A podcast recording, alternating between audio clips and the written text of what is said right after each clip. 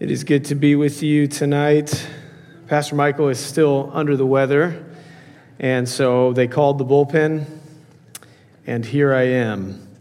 So I'm, I'm, I'm very privileged to be with you tonight. As we uh, open our Bibles, I, I, pray that you have a Bible or a way to follow along and read. Uh, open your Bibles to Hebrews, and uh, we're going to continue through our study in the book of Hebrews as we uh, go into chapter 3. Tonight we are going to look at just the first six verses of chapter 3.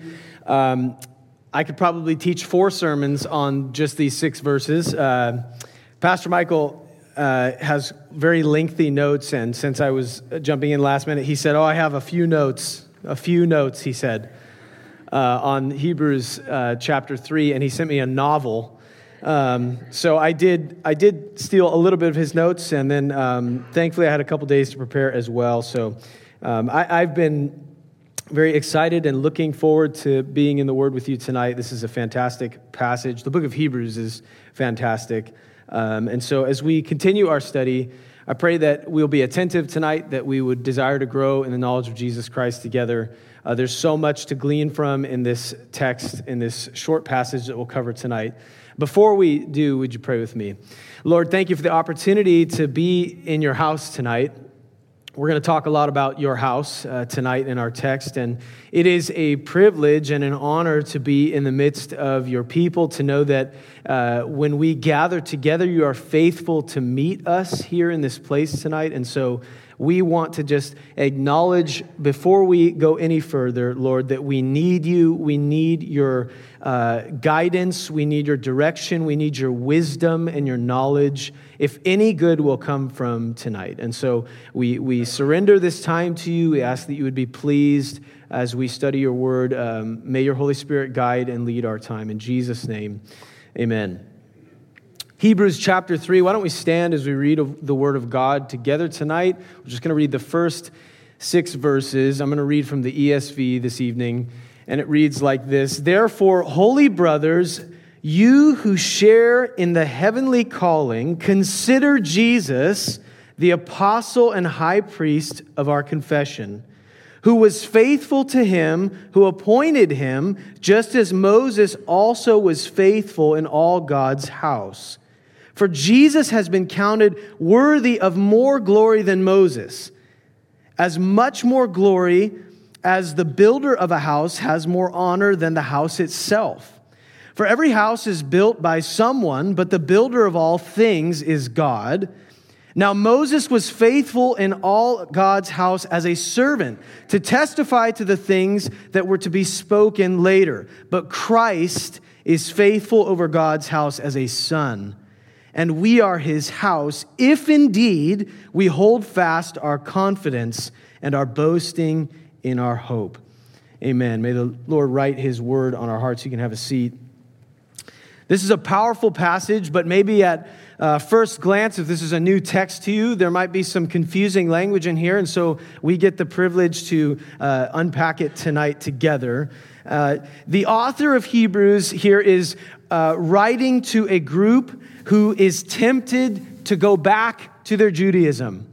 The, the, Hebrews that he's writing to, we don't know who the author is, and we don't even really know the exact group of people that the author is writing to, but we do know a few things. We know that they know each other well. It's safe to assume that this is a group of Jewish people because they're well acquainted with the Old Testament law and they have high uh, regard for Moses. And this was an issue in the first century early church because the temptation, and this still exists today, there are many Jews who are not Messianic Jews. They do not believe that Jesus was the Messiah. They don't believe the Messiah has yet come.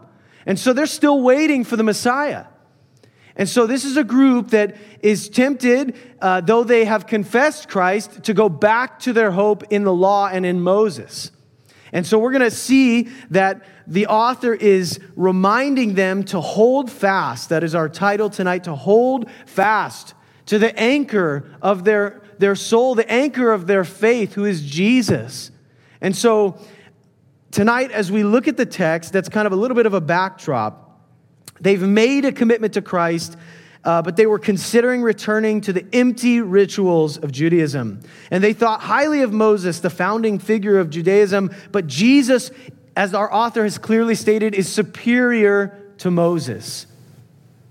Jesus is the fulfillment of what the Old Testament prophets were, were, portraying. As we go all the way back to the beginning, when we look at the book of Genesis and we see different characters that God used all throughout the New Testament scriptures, they were all pointing to Jesus. The Old Testament is about Jesus.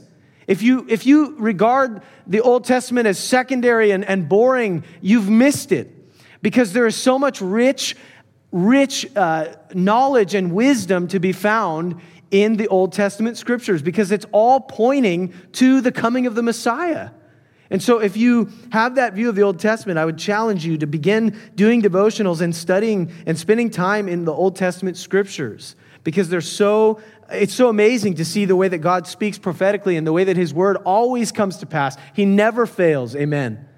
Amen. And so we know about the group that the letter is written to, and we also know that uh, they're facing various forms of persecution uh, and suffering for the sake of Christ, for, for being Christ followers. They, they, they've been imprisoned, they've been uh, possibly beaten and, and um, ridiculed by their culture. Does that sound familiar? Nothing is new under the sun. Christianity has been under attack since its very origins, and yet here we are.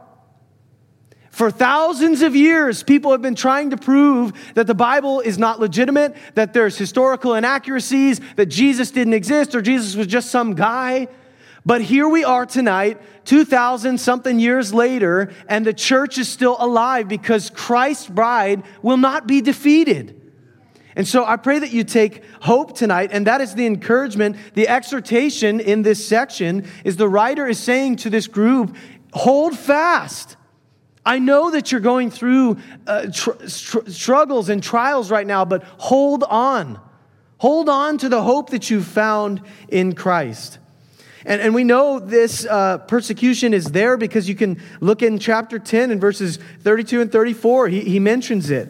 And so it's, it's easy to confess Christ in a world when everybody around you agrees with you. In fact, it's easy to do anything and have any opinion when everyone around you supports you. Amen?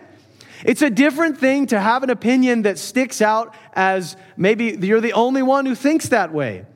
And I was just listening to a video from Tim Keller yesterday. He's a, a well known uh, author and speaker in the Christian world. And Tim Keller said, We have watched the transition from a uh, a largely Christendom culture to a post Christendom culture now. And people are largely opposed to the gospel. And he, he breaks down this idea that even 50 years ago, there was at least a societal um, unity that there was, there was some sort of moral law and we know from apologetics, if, if you've been studying to give a defense for your faith, uh, William Lane Craig has a fantastic book I referenced on Sunday night called On Guard, and it's, uh, it's an apologetics book. And William Lane Craig says that morality cannot exist without a moral lawgiver. So if there's a general consensus in society that there is some measure of morality, then we know there must be a moral lawgiver. And so uh, the way Keller put it is there's basically the dots are out there in the culture culture. And for so long, it was the, the job of the church to just help connect the dots. And if you could just get people to connect the dots, if you will, they could start to draw conclusions that maybe there truly is a God in heaven, and maybe there is actually more to this life than just living for a while and then rotting in the ground. But Tim Keller said the sobering reality is that where we are now at as a culture is we've moved from where we just simply need to co- connect the dots for people to begin to see the hope of the gospel and the truth and the reality of the gospel to now in a post Christendom society, it's more like the dots aren't even there. And so we have to almost start from ground zero. And you can see it in our culture, can you not? Basic moral principles seem to be absent I was watching an interview um, with a man uh, named Matt Walsh, and I don't agree with everything Matt Walsh says, but he's been outspoken against transgenderism amongst children because this is being pushed amongst children. You know, our federal government a few weeks ago came out with a statement and said that they believe that children under the age of, I believe, uh, 13, it was something along those lines, are, are too young to be on social media, and we need to be more careful. And this is what they said this is their caveat because these kids are still uh, growing into who they're going to be. And yet, the same government is fighting for those same children under the age of 13 to be able to go and get a transition surgery and change their sex, even though that is impossible, by the way. You cannot change your sex. But this is what they're saying is, and, and, then they can do it without even parental consent. Can I just tell you, as a father, if I found out that somebody was taking one of my children to go and have a, a sex change surgery without my consent, I don't really know how I'd respond to that. But it wouldn't be pretty because that's my child and ultimately God's child. And God doesn't make mistakes. God created that child in his image for a purpose. And so you can see it in our culture. M- moral anything seems to be almost absent. The ability to make a logical decision and look at something and say, if this is the premise and we follow this all the way through, where does it lead? And I can tell you where it leads because God's word is authoritative, final, finished. And it says that sin, when it is fully conceived, gives birth to death. That is where the ideology of man left to his own thoughts in his own direction will end up. You want to you want to avoid death in the ultimate sense? Follow Christ. And the, the exhortation from the author is stay the course, hold fast. And you have to imagine there's all sorts of conjecture about who the author of Hebrews is, and we don't know, and it's really not worth our time to guess at it but it is probably somebody who's well acquainted with suffering for the sake of the gospel. You know, it is easy to encourage people to hang in there when your life is great, right? But there's something about empathy when somebody can be empathetic towards a situation and sympathetic and say, I understand, I've been there. And for you tonight, I don't know what Temptations are before you to forsake Christ. Maybe some of you in this room tonight have gone wayward, you've lost your way. Now, I'd, I'd, venture to say that most people who take the time out of a busy week, and we're all busy, we all have a million things to do, to be in church for a couple of hours and sit under biblical teaching are probably doing okay spiritually. But I will not assume that about anyone because we're going to talk about this tonight. You can be in the church, you can be in the camp and not know Christ.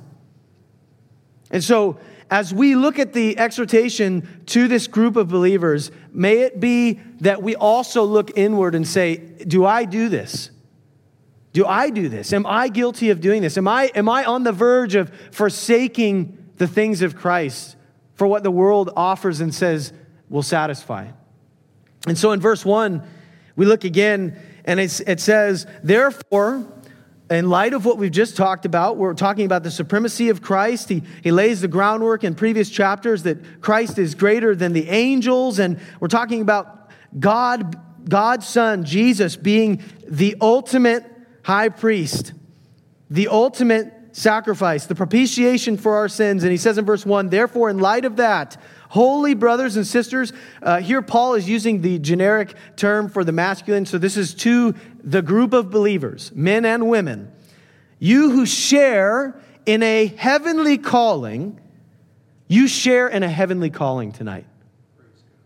There is a heavenly calling on my life and on your life. You know, we, we get all sorts of callings in this life, don't we? we there's all sorts of uh, voices that are knocking at the door saying, Hey, let me in. Let me have some of your time.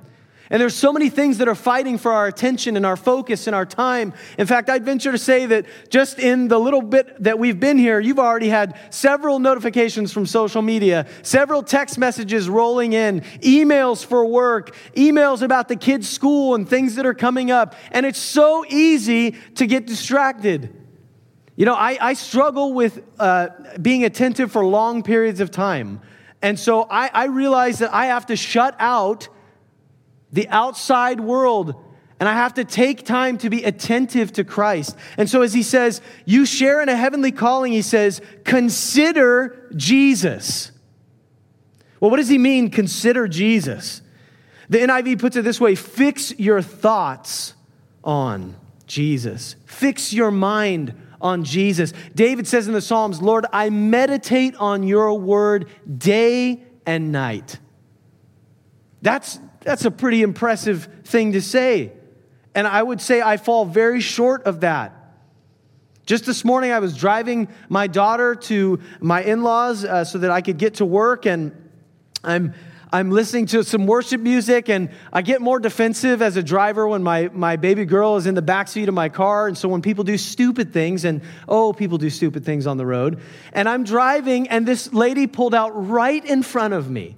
And so I did the whole whoa, and you know, not even time to honk, just whoa. And, and I'm coming down foothill, and she just pulled out. And there I am singing worship songs, and I'm looking. I have a little digital monitor. I could see my daughter in the back seat, and I'm, you know, in a good mood. And in a moment, it was like everything in me was like, oh, you, you. And I'm like, oh my goodness, the flesh is strong. And in just a moment, I can go from being fixed on Christ to being fixed on killing someone. Not really, but angry. And so he says, fix your thoughts on Christ. And then he says something interesting that maybe you've never seen before in Scripture. He says, the apostle and high priest of our confession. Now, we've heard Christ described uh, many times as the high priest. He is the ultimate high priest. But as an apostle, that might be a new term um, put as uh, uh, unto Jesus for you. Maybe as you're studying the Bible, you've never heard Jesus as described as an apostle. You, you think Jesus, he had 12 apostles. Uh, he, had, he had apostles that followed him, but Jesus is an apostle. Well, the word here for apostle is translated, uh, I guess if we were to transliterate it, it would be more ambassador. And, and Jesus is the ultimate ambassador for the kingdom of God. He's the perfect ambassador for the kingdom of God. Jesus came and he perfectly came on behalf of the Heavenly Father. You and I also have received this as part of our heavenly calling. We are ambassadors. And we talked about this when we went through our study together in uh, Philemon. We, we talked about that we are ambassadors for the kingdom of God. And that was a huge vein that ran through that letter. And so we need to remember that. But that, that word there, Jesus is the ultimate ambassador, if you will. So he calls us first to be holy. He, he refers to the, the group as holy brothers and sisters. Some of you don't feel so holy tonight. And can I tell you, neither do I. Sometimes I don't feel very holy at all. Um, sometimes I look at my life and I look at the way that I've maybe acted in a particular situation, and the last word I would use to describe myself would be holy. And, and that's, a, that's a, an understandable place, but you are holy because you've inherited Christ's righteousness.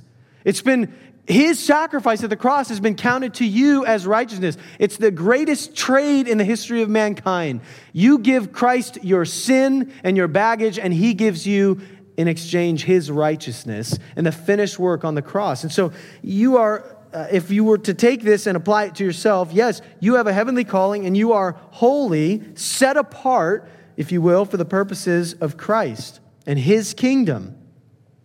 We've been adopted into the family of God, welcomed in to his home, which is kind of the language that we see in this text.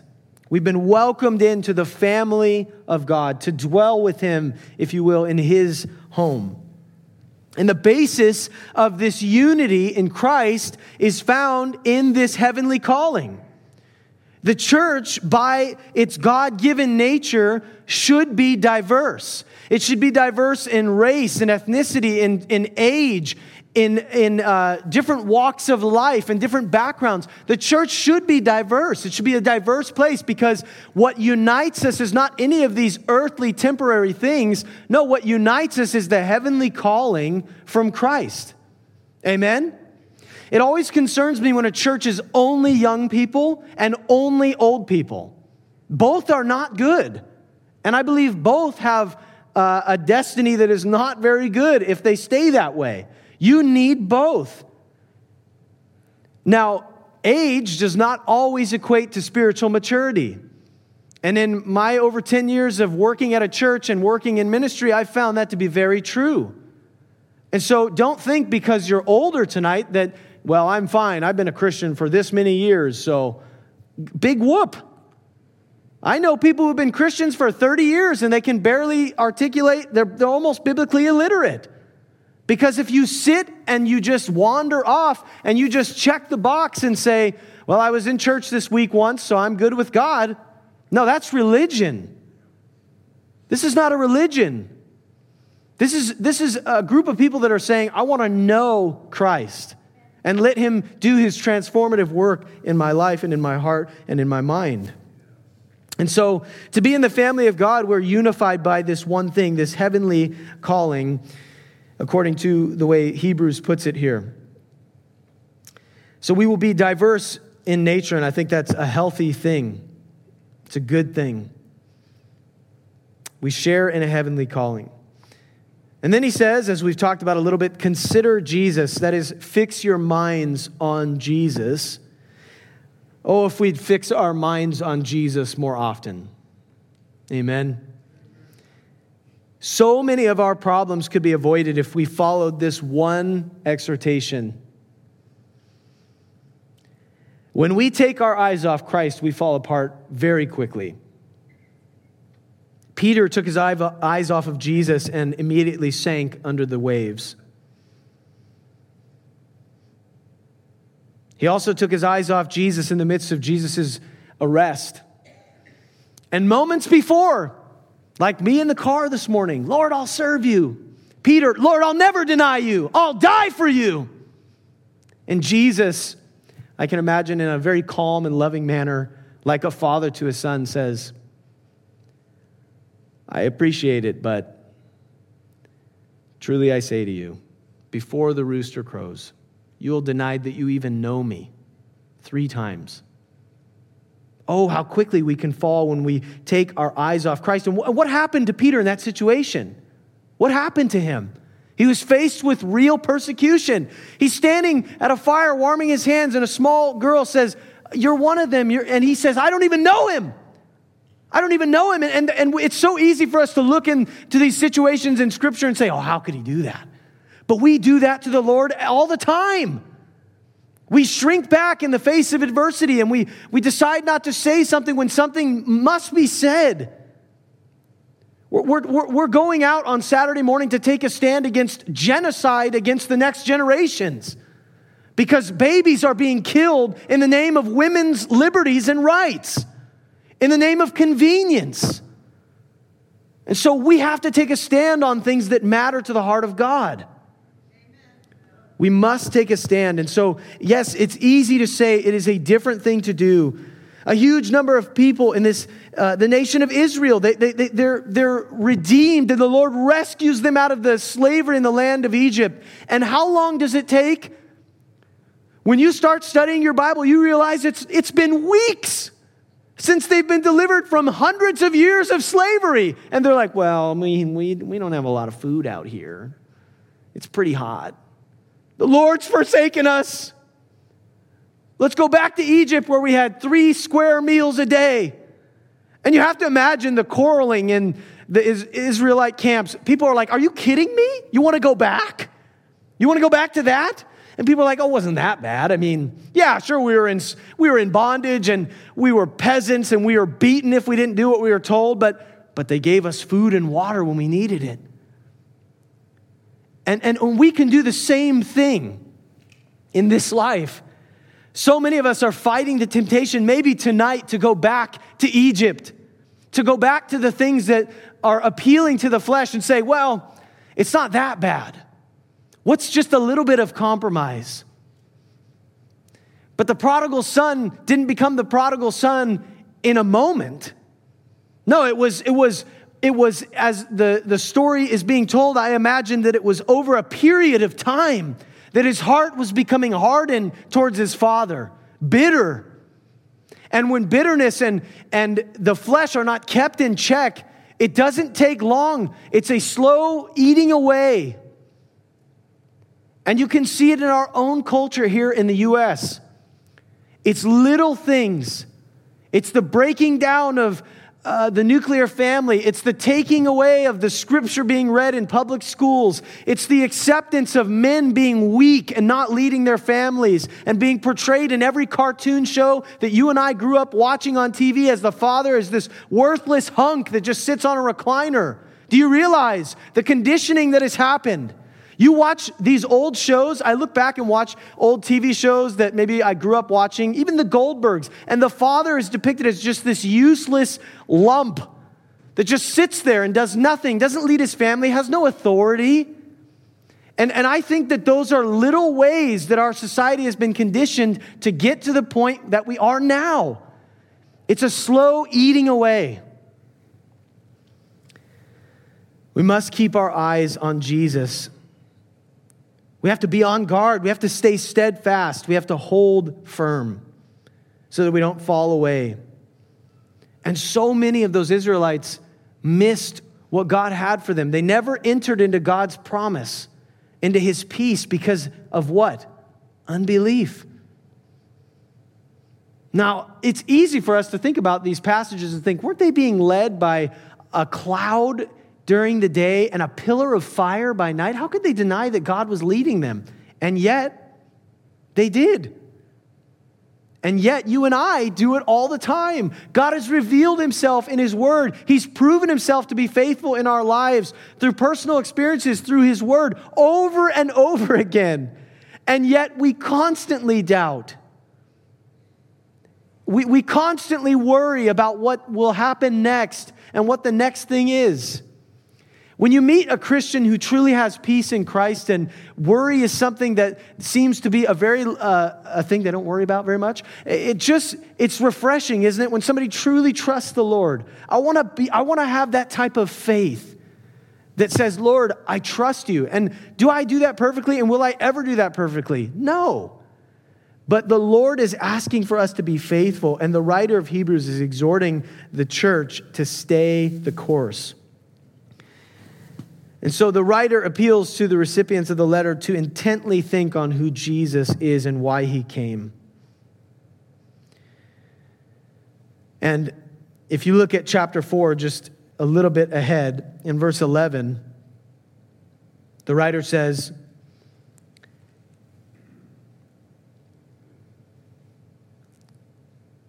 Let me make sure I put the right reference here. Go to, um, well, look at 10.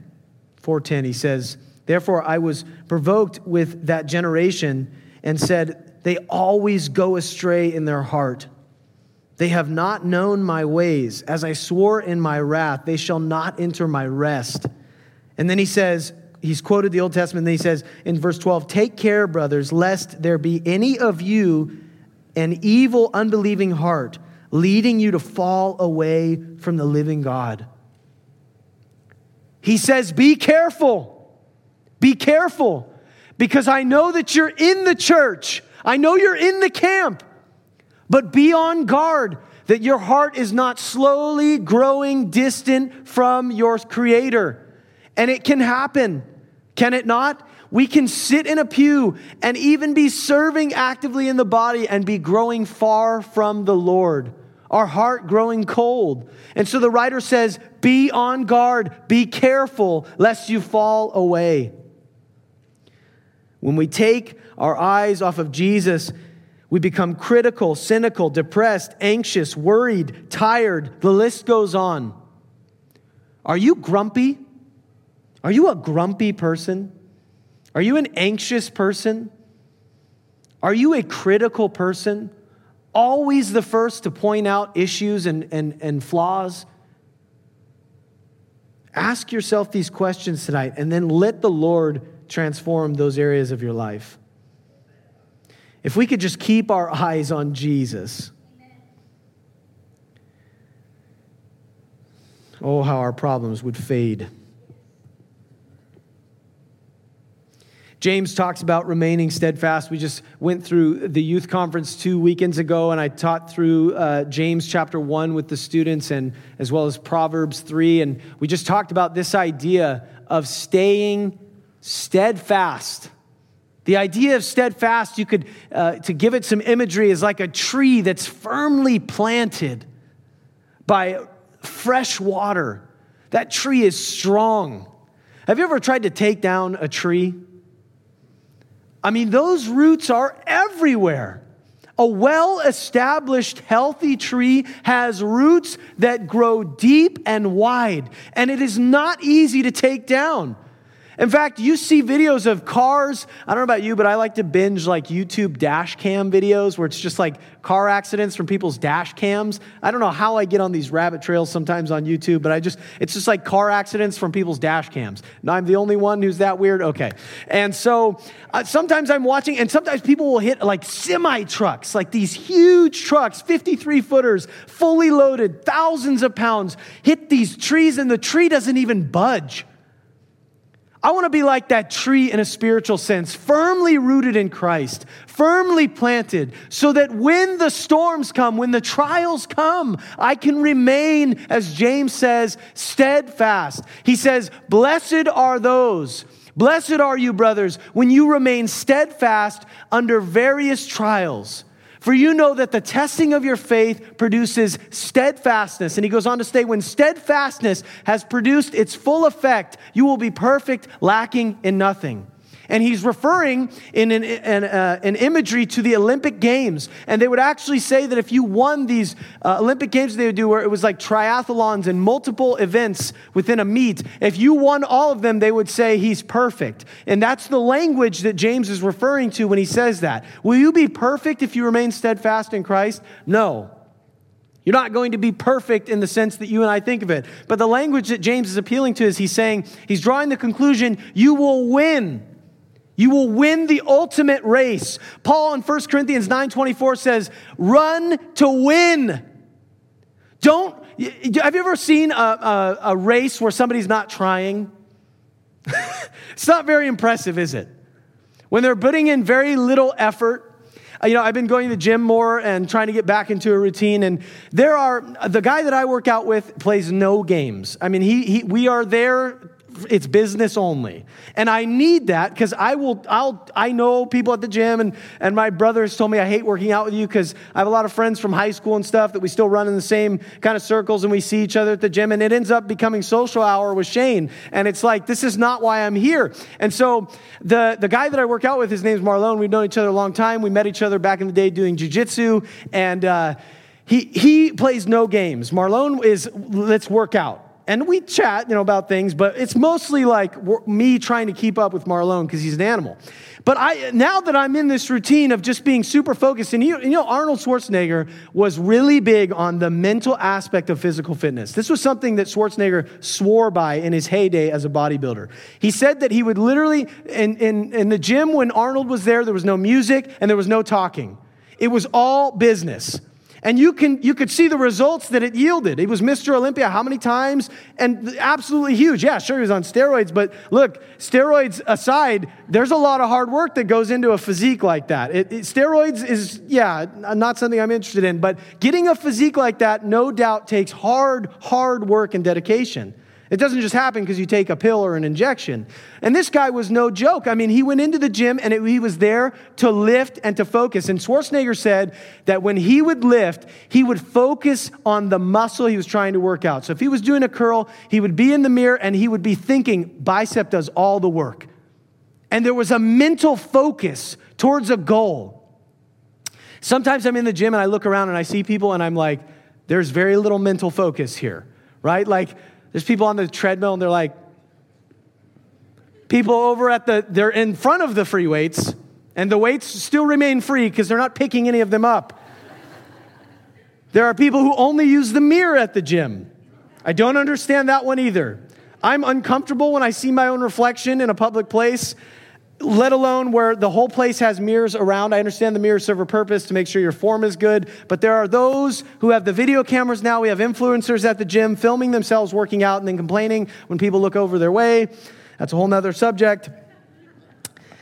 And so there has to be attention and focus. And that's the idea in the text. Fix your eyes on the prize. Stay the course. James says, stay steadfast. And so when we are faced with the temptation to sin, do we first and foremost fix our eyes on Christ or on how we want to operate? Hmm. It is easy to justify sinful behavior when you don't run it through Christ first. Have you ever done something where you knew if you asked permission, it wasn't going to happen, so you just did it so that you could get it done? And then you said, as many of you have said over the years, it's better to ask for forgiveness than permission. I would argue that's unwise in almost every scenario. And we do this with the Lord. It is easy to justify sinful behavior when we don't first take it to Jesus, which is why, friend, you aren't taking it to Jesus. Because you know what the answer is. You know you're in sin in an area, and if you don't take it to the Lord, you don't have to deal with the accountability. But if we take everything before the throne of our Savior first, imagine how our lives will be transformed. What if before we reacted, we asked the question, how would Christ react? And then how do I follow that example? And can I tell you something? It's not a mystery, it's right here. But you have to know this to know him. He has already spoken.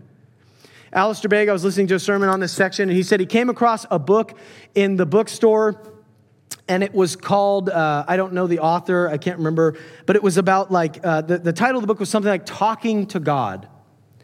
And alistair begg said it was one of the most uh, in only the way alistair begg can say it he said it was total rubbish.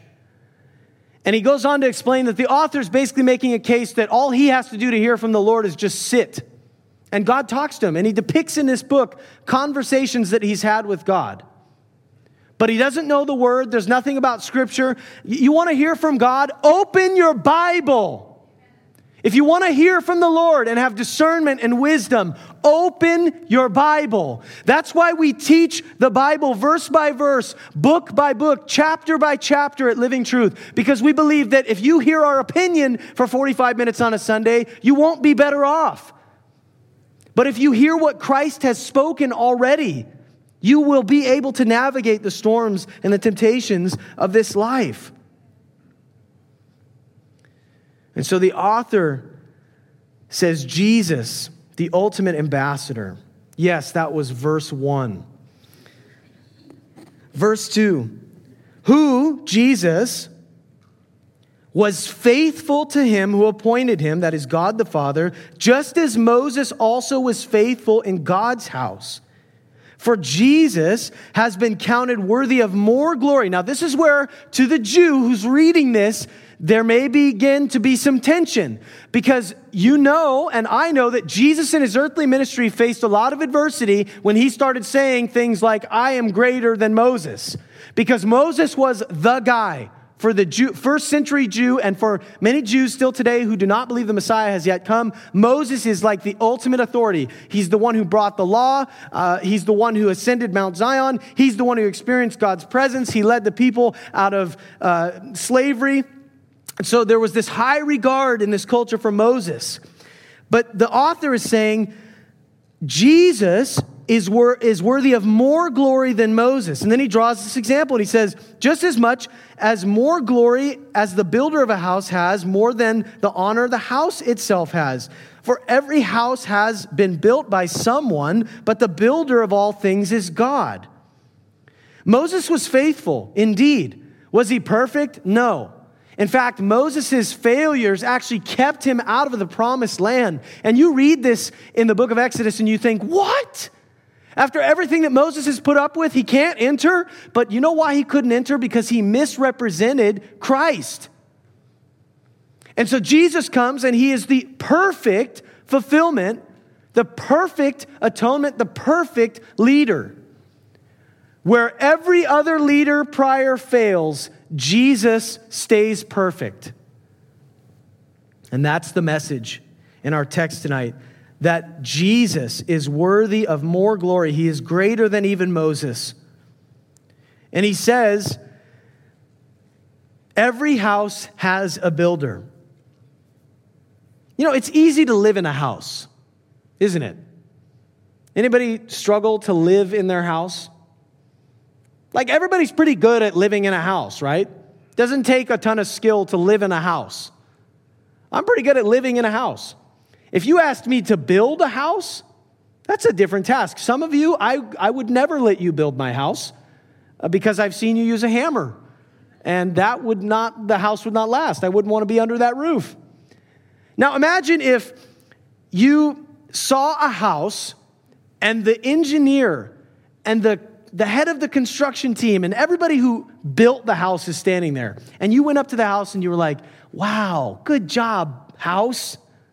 That would be very bizarre and kind of insulting to the people who actually built the house, right? Who is worthy of more honor and glory? The one who lives in the house or the one who built the house? That's the picture that's being drawn. Of course, it's the one who built the house and Ultimately, it's not just the house, it's a, it's a figurative picture here, but the idea is that Christ is the author of all things.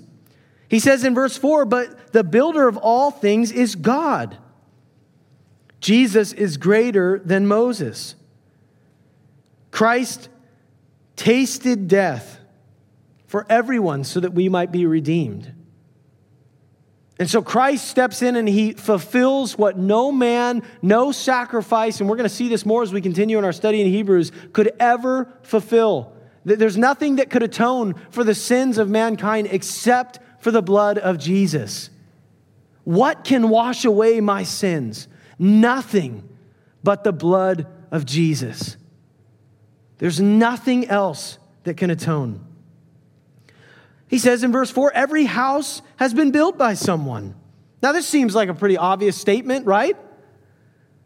And yet, look at our culture. If you go and look at a building, look at this building. This building always impresses me. This is a pretty big building. There's a lot of uh, space under a very high ceiling. I sometimes wonder, from an engineering perspective, how does this thing stay standing? It's an impressive thing when you begin to think about architecture and the way that structures are designed to, especially in California, our standards for structural integrity are high with earthquakes. And so there's a lot of time and attention to detail that's put into a structure. But it would be so foolish of me to say, wow, it's amazing how this building just appeared, huh? All of its intricacies and details. It would be ridiculous to suggest that this building somehow just came to be and evolved in some way. But in the same way, on a greater scale, look at the intricacies of human beings and the intricacies of creation and the way that the world works together in perfect order. And people look at it and say, it's crazy how that just all evolved, huh? Are you kidding me? Basic logic from the way that things are constructed tells us that this creation has a creator. And to deny it is to deny what the creation itself testifies to. Because the scripture says creation, what? Come on, church. It what? It testifies to the glory of God. You guys can talk, it's okay. Creation testifies to the glory of God.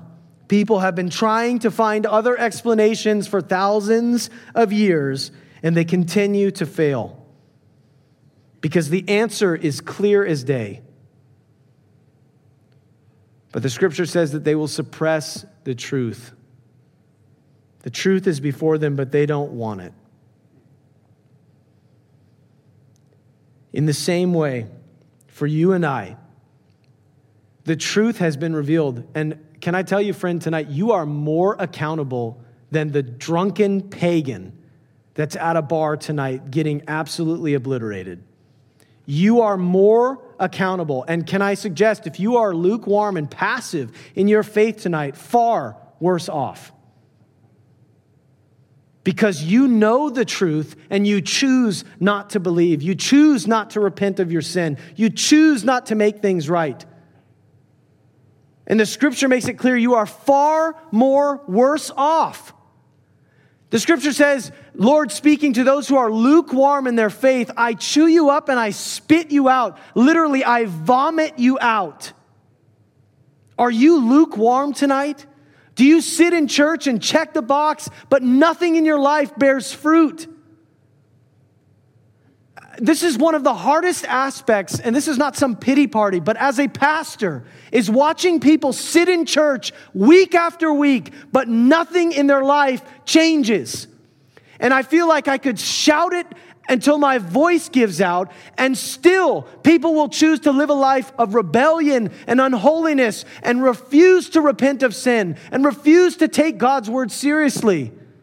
And it's the burden that so many shepherds who care about the flock bear because we cannot make you do it. You must surrender to Christ. And maybe it's an area of your life tonight that you have pigeonholed and said, Lord, you can have all of this, but this area of my life, that's mine. And we do that. I have done that. Lord, reveal to us when we make that mistake. Would you allow Christ tonight to come into every area of your life and do the transformative work that only He can do? You will continue to struggle with whatever it is for you tonight, and it's something for all of us. Let's not play games tonight. All of us have temptations that are underlying that say, go back to Egypt. Go back to your religion. That's the whole idea of this text. Don't go back to the law and to Moses because the Messiah has come. How silly would it be for us to know Christ and to know who he is and yet remain far from him? You know, in different uh, years of evangelism and things, I've come across a lot of encounters with people who are living on the streets. And I'm sympathetic towards many situations, whether it be addiction or a fallout with family, unemployment. The list goes on of reasons why people might end up on the streets. But the thing that, that I can't quite grasp is over the years, the, the, the, numerous conversations I've had with people who don't want to get better. They just don't want to. They know there are resources, they know there are steps that they can take, but they just don't want to take them. Are you like that tonight spiritually? Seriously, friends, can, I beg you to ask yourself the question are you wandering spiritually tonight and you know what steps you need to take, but you won't take them? No one can make that step except you. And I don't know what it is for every person in this room. I know the areas in my life I need to continue to surrender to the Lord, the things that I keep going back to and trying to do in my own strength. None of us are above this. And he says in verse 5 Moses was faithful in all God's house as a servant to testify to the things that were to be spoken later. But then this is the key. This is our last verse for tonight. He says, But Christ is faithful over God's house as a son there's a, there's a big difference, and this culture would have understood this well with a servant culture and uh, having slaves in the house. This would have been very applicable for this group. It would have been a great uh, way for them to grasp the concept. And the, the, the author is saying, look, you have servants in a house, and they're faithful, but, but you cannot replace the son of the, the head of the household. He's the heir. You know, if you were in a palace and there was faithful servants who loved their king, that's great, but they'll not they'll never replace the heir to the throne. And that's the picture. Is Moses was a faithful servant. To the end he was faithful. But what the author is saying is don't go back to Moses because the son is here. He has come and he's ruling and reigning. You don't have to go back to the old ways because Christ has fulfilled the law. He's fulfilled everything that he needed to fulfill. And Moses was the prophet, Israel's great historian. Under divine inspiration, he authored the Pentateuch, the first five books of the Bible. Man, Moses was was a guy, man. He, he did a lot of good things for the kingdom of God. He was a faithful servant. If you look back at 218, he, he says, uh, coming to those being encouraged to not give up. And so many of us, we read this and we, think, we, we just think, yeah, you know, don't give up. Don't give up. I'm not giving up. But if we take a deep look at each one of our lives, we know that there are areas where it, our flesh, if you will, is trying to go back to Moses. We want to go back. Sin feels good. It does. If you if you're trying to, uh, you know, this is like these fad diets where people are like, sugar's not good. Sugar tastes terrible. I'm going to just convince myself that sugar tastes gross you're not going to make it very far. I did a no sugar fast uh, last week, so I didn't eat sugar all week. And I've read in different articles, like, oh, yeah, if you don't eat sugar for long enough, when you have sugar again, you'll realize it's toxic and your, your taste buds won't even like it. Let me tell you, I fasted from sugar for a week, and then I had an Oreo, and the Oreo tasted glorious. So the rumors are false. No, but I have heard this is actually true. Um, for example, I was reading a study from a doctor, and he said he had uh, he did a test group with a group of men, and they didn't eat sugar uh, for a year. And after a year, he gave them all a can of Coca Cola, which is like 38 gra- grams of sugar. Uh, by the way, if you want to stop drinking soda and you need a visual, I want you to go home. If you have a little scale in your kitchen, I want you to pour out 38 grams of sugar onto that little scale and see how much sugar that actually is, and you'll probably never have a soda ever again. It's pretty eye opening. And he said that they took the drink and their body had become so accustomed to not having those toxins that when they took a drink, two of the guys actually vomited upon drinking the soda. Because when, the, when we starve the flesh of the things that it craves, the cravings become weaker and the spirit gets stronger. A biblical scholar many years ago drew it up as a picture as two dogs inside you that are fighting the flesh and the spirit. And the dog that you feed the most will gain strength and will overcome the other. What are you feeding tonight in your life, the flesh or the spirit? Turn with me to John chapter 5. To your left in our Gospels, John chapter 5. If you're new to the scriptures, we have Matthew, Mark, Luke, and John. John 5, 45 and 4, through 47. And it reads like this Do you, uh, don't, do not think that I will accuse you before the Father. The one who accuses you is Moses, in whom you've set your hope. And Jesus is speaking here. He says, Okay, don't think that um, I'm going to accuse you. Moses has already written about me. So he says, For if you believed Moses in verse 46 of John 5, you would believe me, for he wrote about me.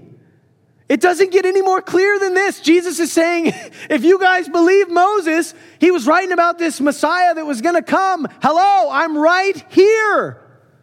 And Jesus fought battles for years with the religious leaders who were so caught up in their self righteous pursuits that they couldn't see that the Son of God, God incarnate, was standing right before their eyes. And instead of arguing over the law, they should have been falling on their faces in worship. And they ended up crucifying him as they falsified a testimony against him and falsely convicted him and they murdered the Son of God. Scripture says that Jesus came to his own, and his own did not receive him.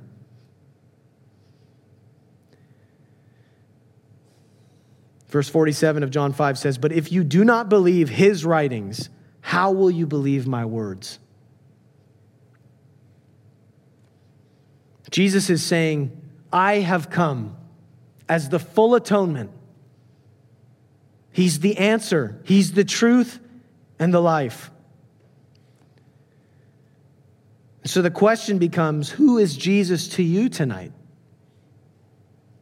Is Jesus a weekend thing for you? Well, you're here on a Wednesday night, so that's a good start.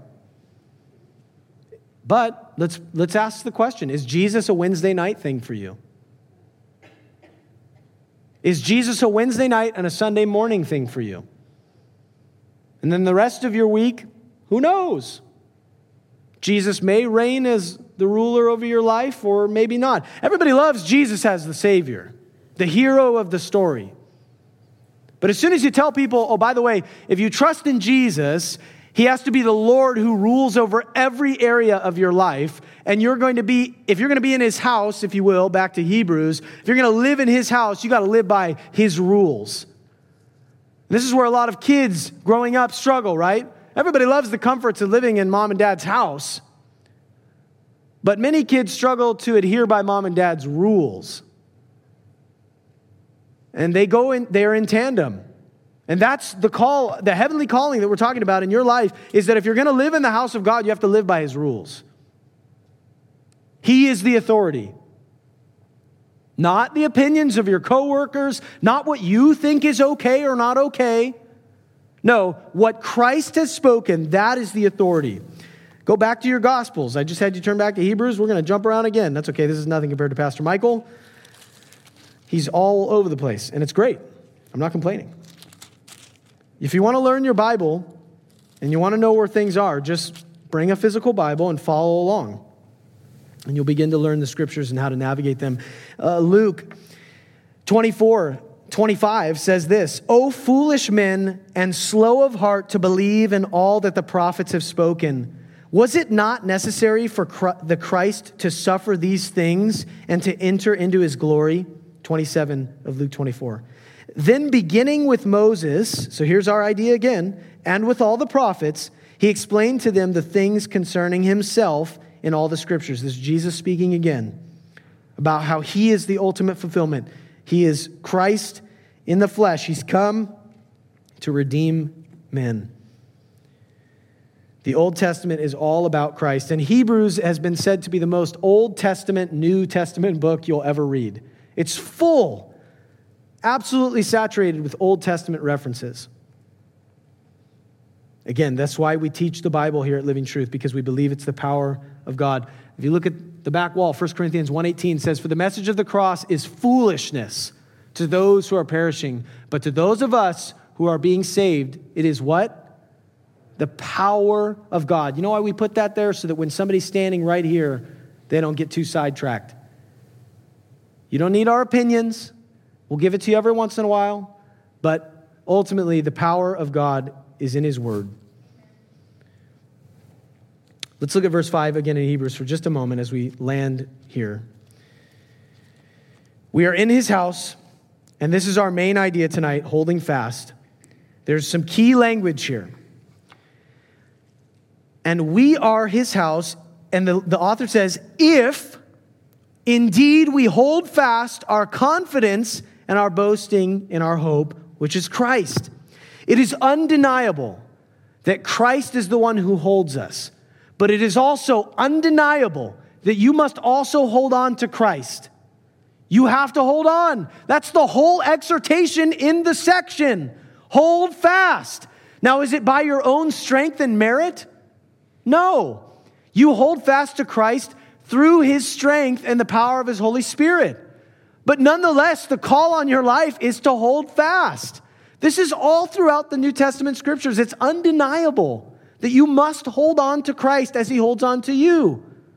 It's not this thing where you're slipping into the pit of hell and Christ is just saying, Come with me.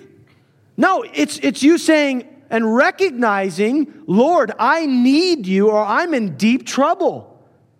And that's the, it's right here, plain as day in the text. Hold fast to Christ. I will say it again do not play games with this. If you are living in blatant sin, and very little, if any, of your life looks like a man or a woman pursuing holiness, are you a Christian? Pastors don't like to ask that question. I will ask that question tonight. Are you a Christian? Have you counted the cost? Of what it means to be a Christ follower in a world where, mind you, it is becoming less and less popular to be a Christ follower. If you have not noticed, count the cost tonight, family, so that you can be indeed in the family. Scripture says of the Lord that he delights to see his children walking in the truth. God takes no pleasure in the downfall of the wicked. He loves each one of us, but He is a just God. And so, what is our confidence? Well, it's that Christ has saved us. And that's just the whole contrast of the section is that Moses couldn't do it, but Jesus can. He's the fulfillment. Jesus said in Matthew 7 Enter by the narrow gate, for the gate is wide and the way is easy that leads to destruction. And those who enter it are few? No. He says, Many. He also says, Many will come to me and say, Lord, Lord. Didn't we cast out demons in your name? And didn't we do this in your name? And the most so I think it's the most sobering scripture in the whole Bible because it says that the Father will say to them, Depart from me, I don't know you. It's as if you showed up at somebody's house and you thought you were invited to the party, and the host opens the door and says, Sorry, who are you? Now imagine for a minute on a human scale how humiliating that is. Maybe that's happened to you before. I don't know if that's happened to you before, but you see this depicted like in bullies in high school movies, right? Like they show up to the party and they almost pretend like they don't even know the person in an effort to uh, make them feel less than. Now imagine on an eternal scale where your soul hangs in the balance. Uh, when that gate opens, that narrow gate, mind you, because that's what Matthew goes on to say, that it is a narrow road and a hard road that leads to life. When that gate opens, I want to hear, Well done, good and faithful servant. That's what I'm living for. We're almost out of time tonight, so I don't have time to get into the parable of the sowers because that's a whole nother can of worms, but it is relevant to our text. But here is really the bottom line for us tonight. There's one key word that will define where you are at with Christ and the genuine relationship that you have with Christ. You know what it is? It's continuance. My wife and I have been married for going on six years, and I know that that's not a long amount of time in the grand scheme of life, but I will tell you this the testimony of my commitment to my bride is not measured by the words that I said six years ago. The testimony and the witness of my commitment to my bride is in the continuance of our relationship and the honoring of our marriage vows. I can say in a moment, I love you and I want to spend the rest of my life with you. But the testimony of my faithfulness and my, my true commitment will be found in the continuance of those vows. And many people in our culture, and I realize that there are people in this room who have been through divorce, and my heart breaks for you. And I know that there are so many things that surround divorce, and there's so many different circumstances. But our culture is riddled with broken commitments.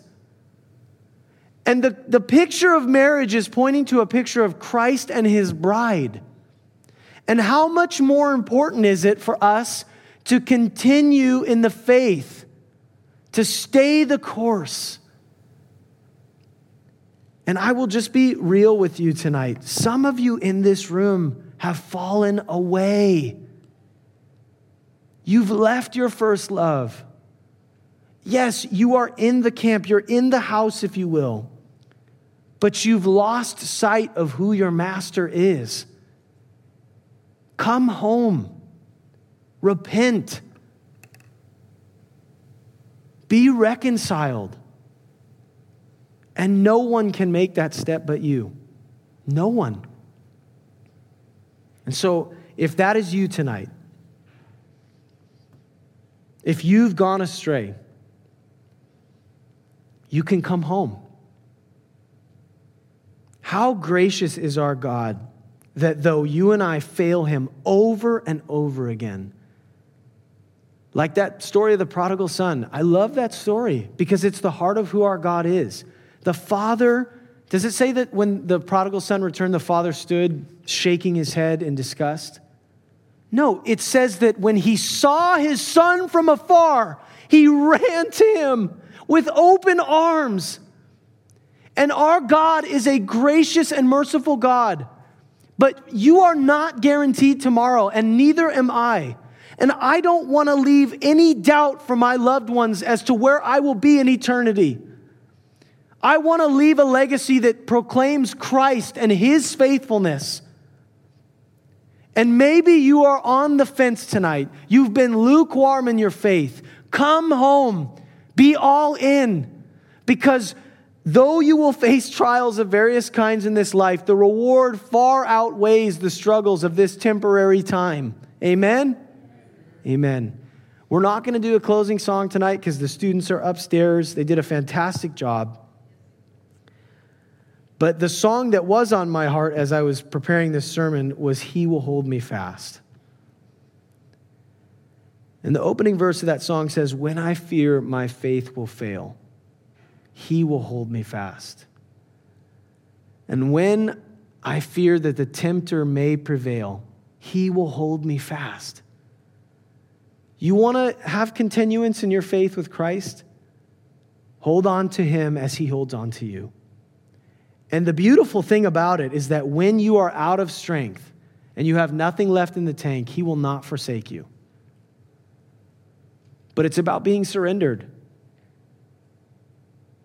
Because you can fight.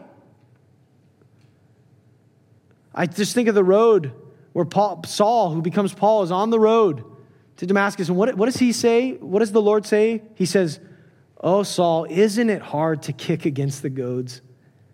You could say, if you were to paraphrase it in modern English, it's as if the Lord said to Saul on that road, Aren't you tired of fighting against me?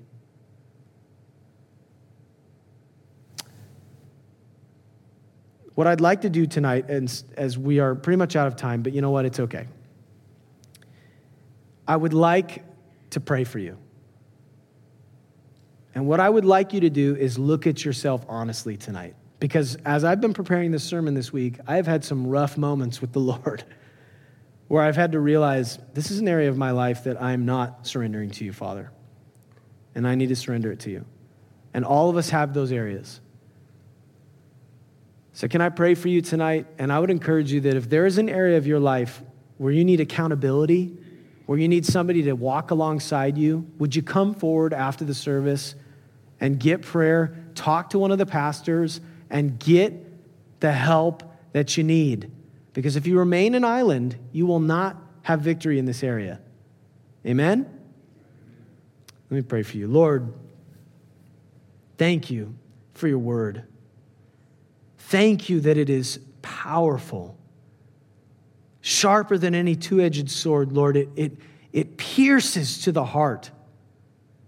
And I know that I needed this Lord, I need this reminder daily to not try to go back to Egypt, to not try to go back to Moses, if you will, but to, to be fixed on Christ, to hold fast. Thank you, Lord, that you don't forsake me. Thank you that you are a faithful Father. And I, I pray over this, this room tonight and this group that's gathered here, Lord with, with this many people in a room, there is bound to be so many different things that we're all struggling with. May we realize tonight that each one of us is in the same boat, just trying to survive. And it can feel like the waves just are unending, continually crashing down. And in so many ways, Lord, it's as if tonight you're reaching out your hand of grace and saying, Would you let me pull you from the waves? Would you let me rescue you? And so, Lord, may we lay aside our pride. May we humble ourselves and acknowledge that we need you. Lord, I pray that we would repent tonight of things that would keep us separated from you. That if there are things in our life that are out of order and, and not godly, that we would surrender those things to you tonight. Thank you, Father, for your finished word. Man, it is so good to be able to study your scripture together as your children to glean and grow from the wisdom that we find within it. And so we ask for you to lead our lives, Lord. I pray that for some people in this room tonight, it'd be a fresh start. That tonight would be a night that they would look back on some years from now and say, that was the night.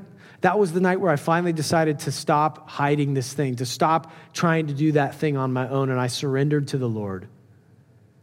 And because of that, Lord, we will be refreshed in those areas, will be made new in those areas. Lord, you bring new life when you get your hands on something. And so allow us to lay aside our pride and to allow you to come and do the transformative work that only you can do. Thank you that Christ has come, that you are the finished work. We give you our lives together, Lord, we pray in Jesus' name. Amen.